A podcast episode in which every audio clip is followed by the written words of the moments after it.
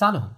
این اپیزود دوم پادکست بینش بای آره و در 18 آبان 1402 منتشر میشه.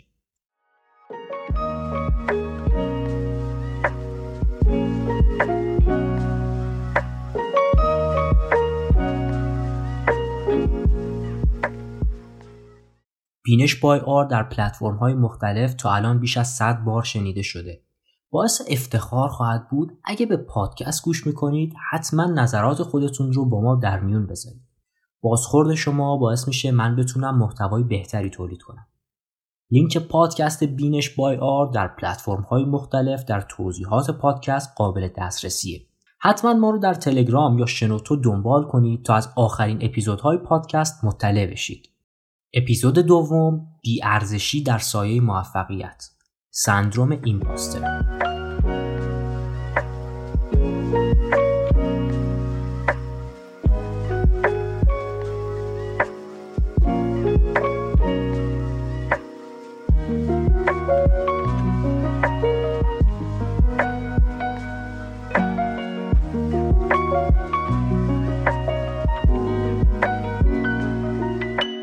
شده تا حالا موفقیتی کسب می‌کنید رو نپذیرید؟ بعد موفقیت رو با این عبارت ها توجیه کنید. شانس آوردم یا امکانات خوبی در اختیارم بود. یا بدتر از اون بگید من بقیه رو برای کسب کردن این موفقیت فریب دادم.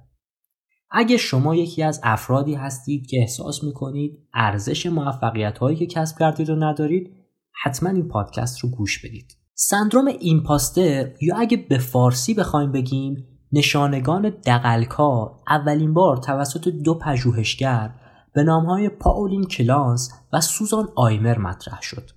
این دو درمانگر در 1978 هنگامی که در حال مطالعه برای گروه از زنان موفق بودند متوجه شدن سطح بالایی از خودتردیدی و احساس درماندگی در این زنان خودشو نشون میده.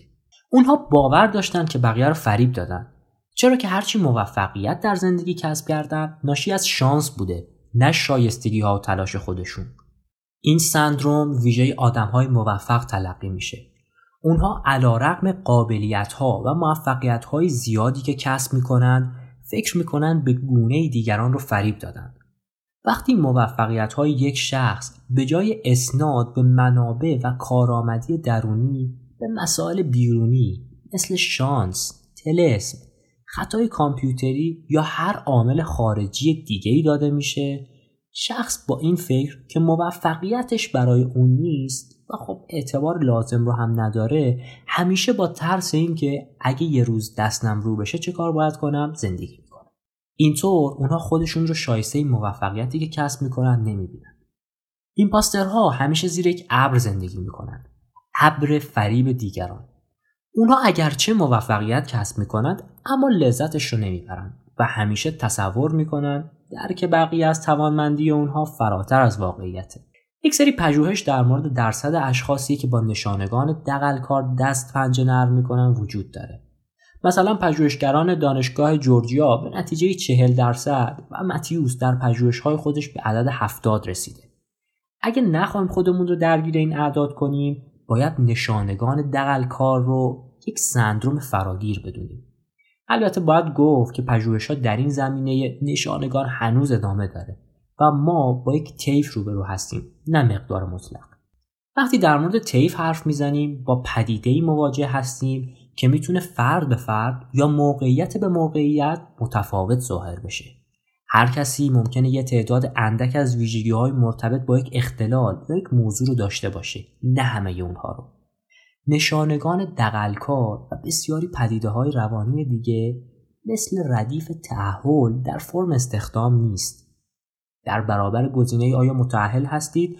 دو مربع آری و خیر وجود داره. شما به طور قانونی یا همسر دارید یا نه؟ گزینه های متعدد دیگه برای انتخاب وجود نداره. پدیده های روانی مثل فرم استخدام نیست.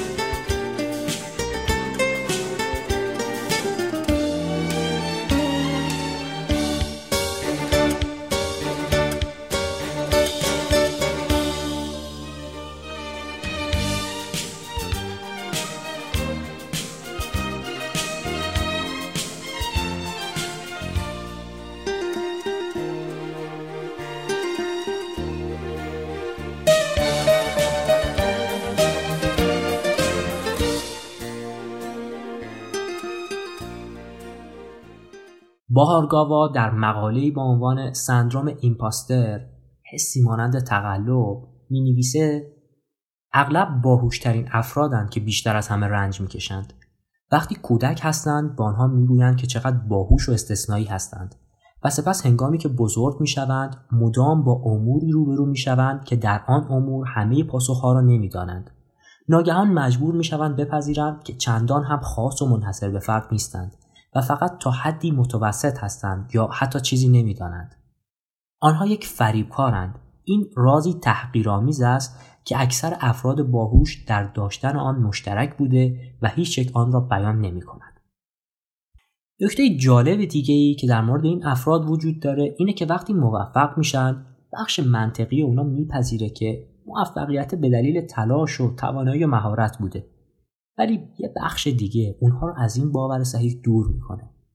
به طرز مرموزی این افراد بین دو مقوله عقده حقارت و عقده خود بزرگبینی در تعارضند و همزمانی این دو مقوله در کنار هم اونها رو آشفته می‌کنه.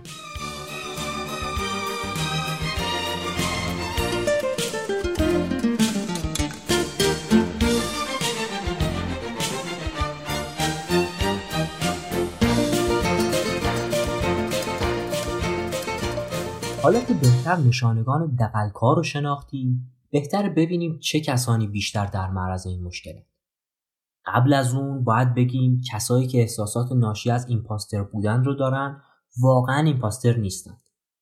بیشک اونها تلاشگر، باهوش و توانمندند. اونا فقط به باور این مطلب نرسیدن. مبتلایان به نشانگان دقل کار که خودشون رو توصیف کردن توانایی به ظاهر نامحدودی برای مردود شمردن و به حساب نیاوردن یا تفسیر غلط از موفقیت های خودشون دارن. اما هشت گروه که بیشتر در معرض خطرن کیان؟ یک افرادی که موفقیتشون سریع حاصل شده. اونا اینطور فکر می‌کنن که نمی‌دونم چطور برای اولین بار تونستم این کارو بکنم و چطور ممکنه که دوباره این موفقیت رو بتونم کسب کنم. دو اولین افراد موفق از نظر شغلی در یک نسل یا خانواده. اونها اولین افراد زبده در خانوادن که اغلب بار سنگین انتظارات اطرافیان برای حمایت از بقیه رو به دوش می‌کشن این پدیده رو توی مهاجران خیلی بیشتر میشه دید. سه افرادی که والدین بسیار موفقی دارند. وقتی والدین موفقیت های چشمگیری داشته باشند فرزندان این فشار رو حس می‌کنند که باید از عهده این کار بر بیان. حتی وقتی فرزندان خانواده های موفق به شهرت و موفقیت والدینشون دست پیدا می‌کنن یا حتی از اون فراتر میرن باز این سوال براشون وجود داره که آیا من به دلیل توانمندی خودم موفق شدم یا به دلیل شهرت و موفقیت والدینم؟ چهار افراد تک یا کسایی که برای اولین بار یه ویژگی منحصر به فرد رو بین بقیه دارن. یگان زن بودن یگان چهره معروف یگان فرد دارای معلولیت یا جزو اقلیت محض بودن این فشار رو روی شخص ایجاد می‌کنه که به عنوان نماینده ای از گروه خودش قلمداد بشه. اون موقع دیگه شما این امکان رو ندارید که حداقل فرد متوسط گروه باشید یا بتونید در امور شکست بخورید. اینا منجر به احساس تردید یا تظاهر در شما میشه. 5. افرادی که در مشاغل نابهنجار برای جنسیت اونها فعالیت می‌کنن. دکتر هاروی در بررسی های خودش مشاهده کرد اشخاصی که به مشاغلی مشغولن یا با جنسیت اونها همخوانی نداره دچار سندروم ایمپاستر با درجات بالاتری میشن. 6. افرادی که تنها کار می‌کنند. وقتی کسی تنها کار می‌کنه بررسی عملکرد یا کارآمدی اون سخت میشه. در اول سنجش کارایی و موفقیت برای این اشخاص کاملا درونی میشه. این مسئله مشکل سازه چرا که افراد مبتلا به این سندروم معیارهای فوقالعاده بالایی برای خودشون در نظر می‌گیرند. هفت افرادی که در زمینهای خلاق و ابتکاری فعالیت دارند. هاروی بر این عقیده است که برخی از مشاقل بیشتر از بقیه باعث ایجاد حس ایمپاستر میشه. به خصوص مشاغلی که شخص مدام با زمینه های خلاق و ابتکاری سر و کار داره. وقتی که مجبور باشید مدام پدیده های نوعی رو خلق کنید همین حس این پاستر رو در شما افزایش میده هشت دانش آموزان دانش آموزان نسبت به بقیه گروه هایی که از اونها آزمون این پاستر گرفته شده نمرات بالاتری میارن. دلیل نظام ارزشیابی و رتبه بندی منظمه. کلنس میگه برای اشخاصی که گرایش های ایمپاستری دارن فرایند منظم ارزشیابی آزاردهنده و سرشار از استرابه. اونا از خودشون این سوالات رو مدام می‌پرسند. آیا این امتحان خوب دادم؟ آیا می‌تونم از پسش بر بیام؟ در حقیقت افزایش موفقیت سطح ایمپاستر بودن رو در این افراد بالا می‌بره.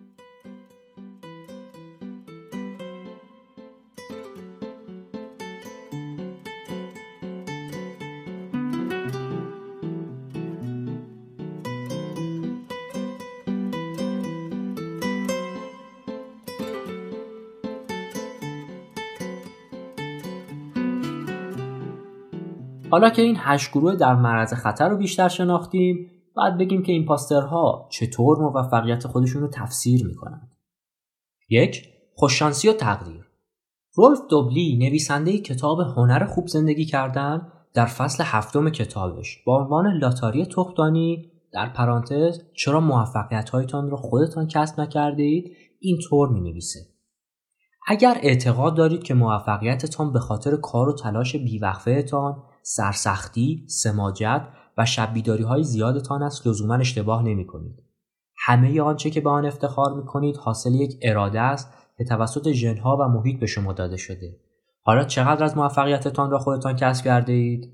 پاسخ منطقی صفر درصد. در واقع شما موفقیت هایتان را خودتان به دست نیاورده اید. دوبلی در ادامه میگه هر روز به خودتون یادآوری کنید هر چی هستید حاصل تصادف محضه. گفته های دوبلی یک نشانه بارز از حرف های مبتلایان به این پاستره. اونا دائما موفقیت های خودشون رو به بخت و شانس نسبت میدن. در این افراد موفقیت تنها شانسی قلمداد میشه و به حساب کارایی و کفایت گذاشته نمیشه. رابرت کینگ مرتون در 1968 با خوندن آیه 29 از فصل 25 انجیل متا شاخص اثر متیو رو ارائه داد. در این آیه اومده آن کس که دارد به او بیشتر داده خواهد شد تا به فراوانی داشته باشد و آن کس که ندارد حتی آنچه را هم که دارد از دست خواهد داد. در یک jumle اصل متیو میگه غنی غنیتر و فقیر فقیرتر میشه. اینا نمونه بارز رب دادن موفقیت به دست تقدیره. دست شانس. دو سنجش زمان. شانس با زمان بندی رابطه نزدیکی داره. اگه شما زمانبندی رو به عنوان منشأ موفقیت خودتون بپذیرید وقتی موفق میشید اینطور میگید. من در مکان و زمان درستی قرار داشتم. سه سادگی کارها. از نظر این پاسترها موفقیت در هر کار مساوی با دشوار نبودن اون کار. اونا میگن اگه من بتونم اون کار رو انجام بدم پس همه می‌تونن. چهار معیارهای پایین. مبتلا به نشانگان دقلکار وقتی موفق میشه نهادی که موفقیت رو به اون عطا کرده زیر سوال می‌بره. با خودش میگه اگه اونا فردی مثل منو انتخاب کردن دقیقا چه معیاری برای انتخاب داشته پنج کمک اشخاص دیگه. این پاسترها زمانی که موفقیتشون رو برای دیگران بیان می‌کنن میگن که یه نفر به اونها کمک کرده. یانگ که سالها با افراد مبتلا به سندروم ایمپاستر مواجه بوده میگه اونا دائم این جملات رو تکرار می‌کنن. من آشنا داشتم. اونا خیلی خوب و مهربون بودن و به من خیلی کمک کردن. به من کمک فراوانی شده. حتما کسی اشتباهی کرده که من انتخاب شدم. فرم کامپیوتری با خطا باعث موفقیتم شد. اما چرا کارهایی برای مقابله با این سندروم وجود داره؟ اول اینکه با اون آشنا بشیم. هرچی بیشتر بهتر. تعداد مطالبی که توی این مورد نوشته شدن زیاده و مطالعه کردن چند مورد از اونها خالی از لطف نیست. دو با دیگران رو راست باشید. چیزی که حس یا فکر می‌کنید رو با آنها به اشتراک بذارید. سه قابلیت های خودتون رو بشناسید و سعی کنید احساساتی که دارید رو از حقایق تمیز بدید. چهار همیشه در حال رصد افکار و احساستون باشید. افکار ناشی از سندروم این پاستر رو مورد سوال قرار بدید. اینطور متعادلتر فکر خواهید کرد. پنج نسبت به موفقیت هاتون واقع نگری داشته باشید. بعضی ها رو با تلاش فراوان به دست آوردید و برخی چند عاملی بودند. نسبت دادن همه موفقیت ها به شانس یا زمانبندی صحیح کاری راحت اما اشتباهه. 6. درک کنید که احساس با واقعیت تفاوت داره برخی افراد به شدت به این باور گرایش دارن که هرچی که احساس می‌کنن کاملا صحیحه مثلا اونا اگه احساس حماقت می‌کنن سریعا نتیجه می‌گیرن که اونا واقعا یه احمقن هفت با دیگران در ارتباط باشید برقراری ارتباط با دیگران اجازه میده واقعیت رو بهتر درک کنید و دیگه احساس تنهایی نمی کنید. از طرف دیگه درونگراها بیشتر در معرض سندروم این پاس دارند. هشت وقتی افراد مورد اعتماد از شما تعریف می‌کنند اونا رو باور کنید. سعی نکنید با ارائه تفسیرهای ناسحیحی که توی پادکست هم بهشون اشاره کردیم به اونها و خودتون بقبولونید که اونقدر هم که اونا میگن خوب نیستید.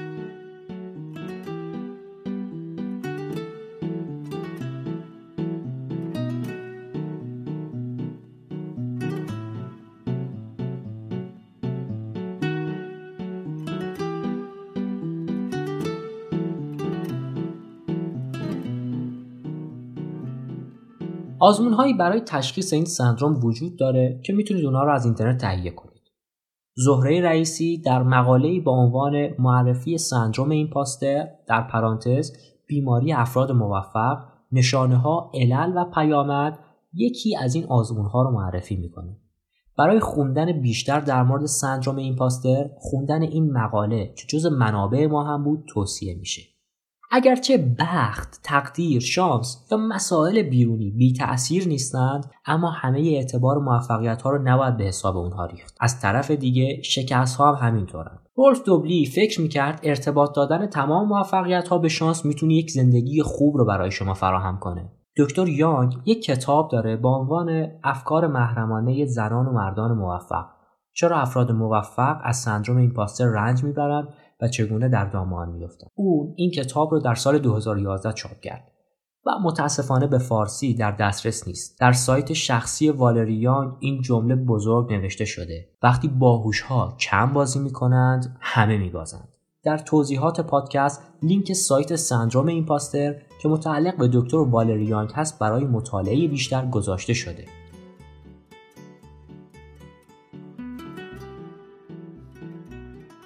چیزی که شنیدید اپیزود دوم پادکست بینش بایار بود. امیدوارم مطالب کافی در مورد سندروم این پاستر رو برای شما توضیح داده باشم اگه ما رو میشنوید یا فکر می‌کنید شنیده شدن ما به افراد کمک می‌کنه لطفا ما رو با دوستانتون به اشتراک بگذارید.